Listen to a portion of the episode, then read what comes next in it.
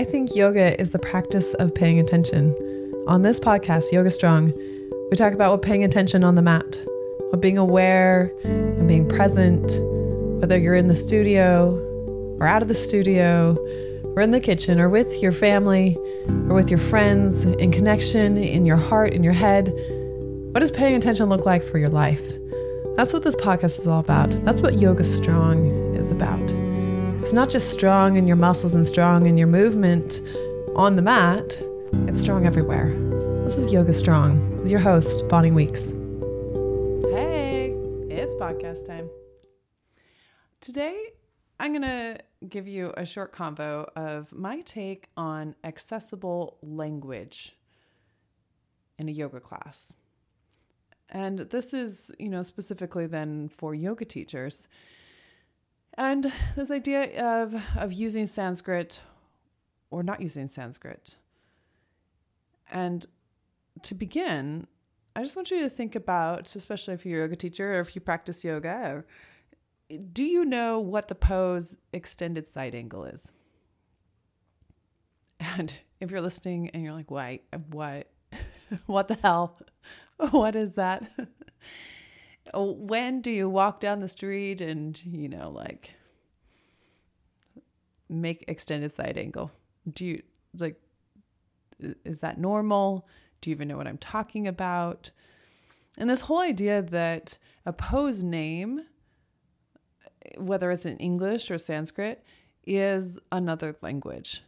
And extended side angle those are three words that happen to be english but the definition of them it might be unknown to a person. And so there's already a learning curve of accessibility. And I'm really interested in uh, having yoga be a place that a lot of people are welcome to. And I've heard from a lot of people who identify as a man that the Sanskrit language is something that throws them off of the yoga practice. And if you happen to identify as a man and would share your thoughts with me, I would love to hear them. Like send me a message on the gram at Carrot Bonnie or send me an email, uh, hello at uh, bonnieweeks.com. So let me know. Like I would love to have this conversation more. But this idea that I really want yoga to feel accessible to a lot of people, and, and accessibility could look like a lot of things, right? Like, do I have a translator to translate my words to somebody who might be deaf, right? That's a whole other class if you're teaching yoga to, to people who might be not be able to hear, or people who might not be able to see, or people who are missing limbs, right? Or, you know, people who are uh, children versus adults, there, there could be a lot of ways we can talk about accessibility. But for this moment, just thinking about the language of using of the words we use. And not even in the words of saying, oh, this is something easy or this is a hard thing, right? Because if we say it's easy, uh, that's it's very subjective, right? Easy for me might not be easy for you, and vice versa. And and hard it could be the same. I mean, if we're going to sit and, you know, hold a lunge position for a fair amount of time and do a bunch of single leg balancing directly following that, I mean, this to it's going to be hard. And there's going to be some quad burn, there's going to be some ankle burn, maybe some calf, the bottom of our feet. So we can call out those this might be difficult right now, right? So there could be that kind of language. But then to take it into Sanskrit and and should and this conversation that I've heard a lot of people who say, you know, not to use Sanskrit or, or appropriation of of Sanskrit within the yoga context. And I truly believe that I teach yoga. And does it look like yoga, who that began as a seated practice? That's what the definition of, definition of yoga was. And was it practiced by white people in Oregon? No. Like none of it. Like it's all very, very different from that. But I do believe that the limbs, the eight limbs of, of yoga, like mean something. And and that the asana practice, meaning the asana is is the postures, right? That the an asana is actually a seat. Like that's what you translate that word into. Like it's a seat a seated, you know, and, and even then you're like, well, it's not a seated practice, but you're running a, and I've heard it often said like asana, like it's a seat in yourself. Okay, sure. But like it's a seat. And, and so really to even say like it's a movement practice, to even take out the word asana, this is a movement practice. And does taking out the Sanskrit words strip it of its origins? Because there's some people that think no no white people should you know use Sanskrit, but then we could use Sanskrit as a language learning tool, right? So there's so many different conversations here. But what it really comes down to for me is if somebody walks in the door and they don't know Sanskrit, they're zero familiar with yoga. This is their very first yoga class. And somebody says, uh, come to your mat and go to Urdhva Mukha Svanasana. That is downward facing dog, down dog. And even if I were to say down dog, I mean, yoga is getting pretty, you know, well known now. So maybe a lot of people know down dog. Even just saying down dog, it's like, well, what, what's down dog for? Especially, you know, people who don't practice yoga. What is down dog? What does that even mean? So there's already a, uh, there's already a level of accessibility of understanding, even what down dog is, let alone Adho Mukha Svanasana. And how can I, as a yoga teacher, teach in a way that invites more people to be able to show up in that class, uh, trust themselves, be willing to explore and be curious. If they're already off put by having to learn another language, right? There's a lot of brain games, I would say, in yoga. And I often say this I'm like, this is a brain games, right? Like if we're twisting and turning, it's brain games. And Learning another language can be brain games. Uh, staying at the pace the teacher is going can be brain games. Um, all these things can be further deeper topics, of course. So I really often use English in ways to describe postures. Now, does that mean that I only use English? No.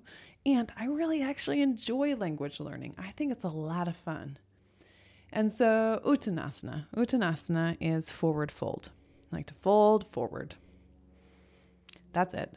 And if I were cueing in class and directing somebody to fold forward and then telling them the Sanskrit names, be like to give them cues to fold forward, tell them you're folding forward, this is a fold forward. I could label it then afterwards. So then it becomes anyway a mini lesson. So they already know the cues, how to get there, they already know where they are, and then maybe you layer the Sanskrit on top of that. Okay, so then it makes it a little bit more accessible. You don't have to know another language to come to class, right? Like math is a language. Learning how to write problems in math is a language, which is crazy. You know, like there's so many things that, you know, listening, being a mom with the kids and listening to them as they're in their classes online right now and the way that they're, you know, learning things and then me helping them. Like it's, it's a whole other language. And this is the same thing. Sanskrit's another language the language of postures in English in yoga is another language. And so all this language learning, which is part of the fun, right? That's part of the fun. That's part of the curiosity, part of the uh, the adventure, part of like the opportunity to show up and learn something new because our bodies and our brains, they like to learn new things. It makes us feel invigorated to learn new things. So I think that the learning new things as much as the language and the body, like I think all of that actually comes together. I just really want to make that accessible and to be a way and uh, to make it the easiest po- way possible for people to enter the yoga practice. And so, um, let's see. I, I was I was talking to a teacher and they were using the phrase um, pada bandha, and uh, they had learned that having your feet connected to the ground is like binding your feet to the ground. Pada means foot, bandha means bound. And so in Sanskrit, the words for the poses are broken up into pieces and they have direct translation. So pada, whenever pada shows up, that means foot. Ba, pada bandha, bandha means bound. So um, this teacher kept saying pada bandha, and I had never even heard this cue until recently.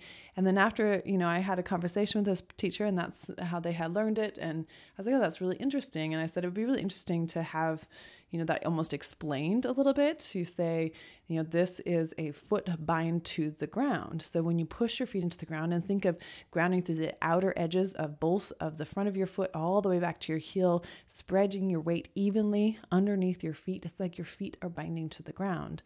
And so it's a pada bandha. And so to even clarify like that and and slow the language down enough to have that be the lesson, right? It's a new connection and a way for our, our brain and our body to have this new experience, which is really a neat part of yoga. And so like I don't want to make it sound like I'm discounting Sanskrit. I think it's a beautiful language. I really love to to speak it. I love to learn it. I love to share it. Um, but I want that to feel like it's not a detriment to anybody coming to yoga.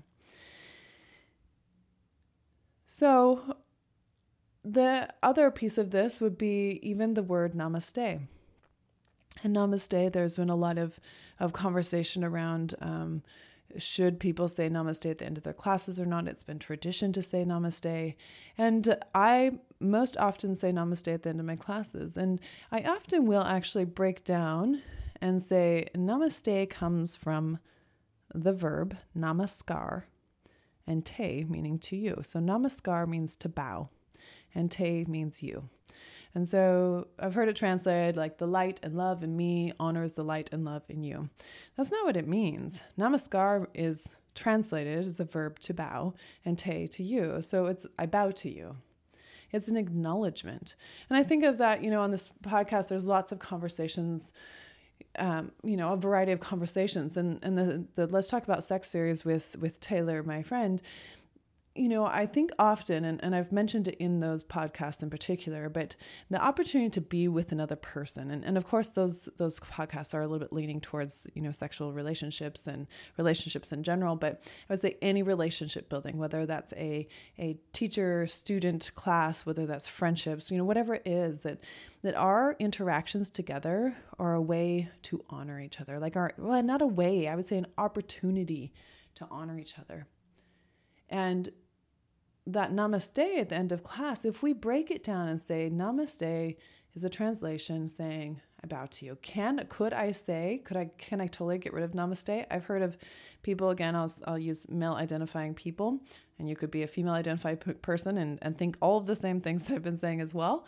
Um, the, the, the genderless, right? Like you can you can think all you want, but um, even the word namaste is is off putting for people. So it could it be something that is that doesn't feel like it resonates with the person totally which is why i think breaking it down can be really helpful so at the end of my class i can say you know we can be in a seated position ready to close class after we've you know been laying in corpse pose and sit up and say, you know, it is, you know, traditionally there's often people say the word namaste. Namaste comes from the verb namaskar, meaning to bow, and te, meaning you. So this is an opportunity for us to honor, acknowledge each other's presence and work here in this room to honor that we see each other. And that's it. And and it doesn't have to be that much more complicated. And, i think of you know when i i i recently have made a friend who uh, speaks dutch. And now i like think in in dutch words. And uh, like the word lekker. Lekker means delicious. Um, a lekker ding means it's a delicious thing and you can say that about a lot of things. Oh, lekker ding, and I I think of I think lekker in my head all the time. So, is that bad? Is that an appropriation sort of conversation? If I am saying lekker and it's not my native tongue. And is it bad for me to say namaste if Sanskrit isn't my native tongue? And that there's a little translation, and you know, I learned Spanish and and you know the conjugation of of words and the breakdown of verbs all the things like uh, like it's a lot of fun. And how I, I i mean if you have some input into this like please share. And but for my head for the way my logical brain thinks about it i i feel like it's the same. Like there's a way that the words are broken down that they mean a particular thing. And so the tradition of yoga, the way it's been passed through generations, the way that it has been taught the intention that it brings to people's lives by calling in more attention, right? This practice of paying attention, that means something. I want to honor that continually, right?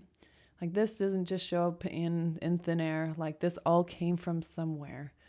And very much like I came from somewhere and I have great great great great great great great great great, etc., grandparents, right? And all of you know the the thing that we know is very true is that things change. And so how we show up in a way of acknowledgement and honor of not only each other as human beings, but of of um, traditions that might have gotten to us to the place. Um, the way that we can also you know, very consciously think about those systems that have gotten us to this place. And I mean, we can look at the world at large, we can look at political systems and, and the way that those may or may not work or serve people, right? Like just to think about it in a little bit zoomed out, a little bit more macro lens of, of how can this best serve each other. And as yoga teachers, how does that work best in the yoga room to make it more inclusive, to make people feel more comfortable from the very beginning, and to break down, have a little bit more slowed down speech so that we can really think about those words that we're using, right? Our what poses do you never cue? Like on upward facing dog, how often do you cue a person to get into upward facing dog? I feel like that's the least cued pose. Um, that's my my personal take. and just to bring more awareness. And I think as a yoga teacher, if if I believe that yoga is the practice of paying attention, then it's it's my responsibility to try to be doing that everywhere and to continually ask questions. That curiosity really is what drives me. And how can I think about, you know, something in a different way? If I turn my perspective in a different way, it's very much like going rock climbing like go rock climbing and you you face face a wall one direction you go face it chest to wall and you can solve the problem. You can climb right up. If you approach it with your right shoulder to the wall maybe it's impossible. So the perspective at which you turn and face a thing makes it more or less understandable or accessible. And i believe that yoga is a practice that is grounding and clarifying and confidence giving. I believe that is a practice that can teach you a lot about yourself. And I think the physical practice of that, there's a way that we put our body in situations that helps our brain and our heart and our soul like feel things that we couldn't otherwise. Like our body and a tactile experience is highly influential right? You walk into cold water, your body feels that. That's a little bit different than a yoga class, but still, it's a tactile experience, it's a physical experience, and that physical experience sorts of things, like those are really powerful things. And that's why I think yoga is a powerful practice as a physical practice. And to make that more accessible and to be aware of the language and where we use Sanskrit, how we use Sanskrit, how we acknowledge that it's a language and use that as like a tool to teach that it's a language and a way that we can all share and loop each other in on that so it feels like we're more on the same page. I think we'll make it more accessible. We'll make it more fun and can be an opportunity to both honor the lineage of it and honor the change that it will continue to take. Mm. Again, there's lots of big combos within a lot of things that I just shared. If you have more, I would love to talk more about this. So hit me up, message me on the gram, send me an email. You can find the links to both of those things within the show notes. And if you're listening to this podcast, if you could leave a review, let me know what you think, rate it. I would love for you to do that as well. I'll talk to you soon. Mwah.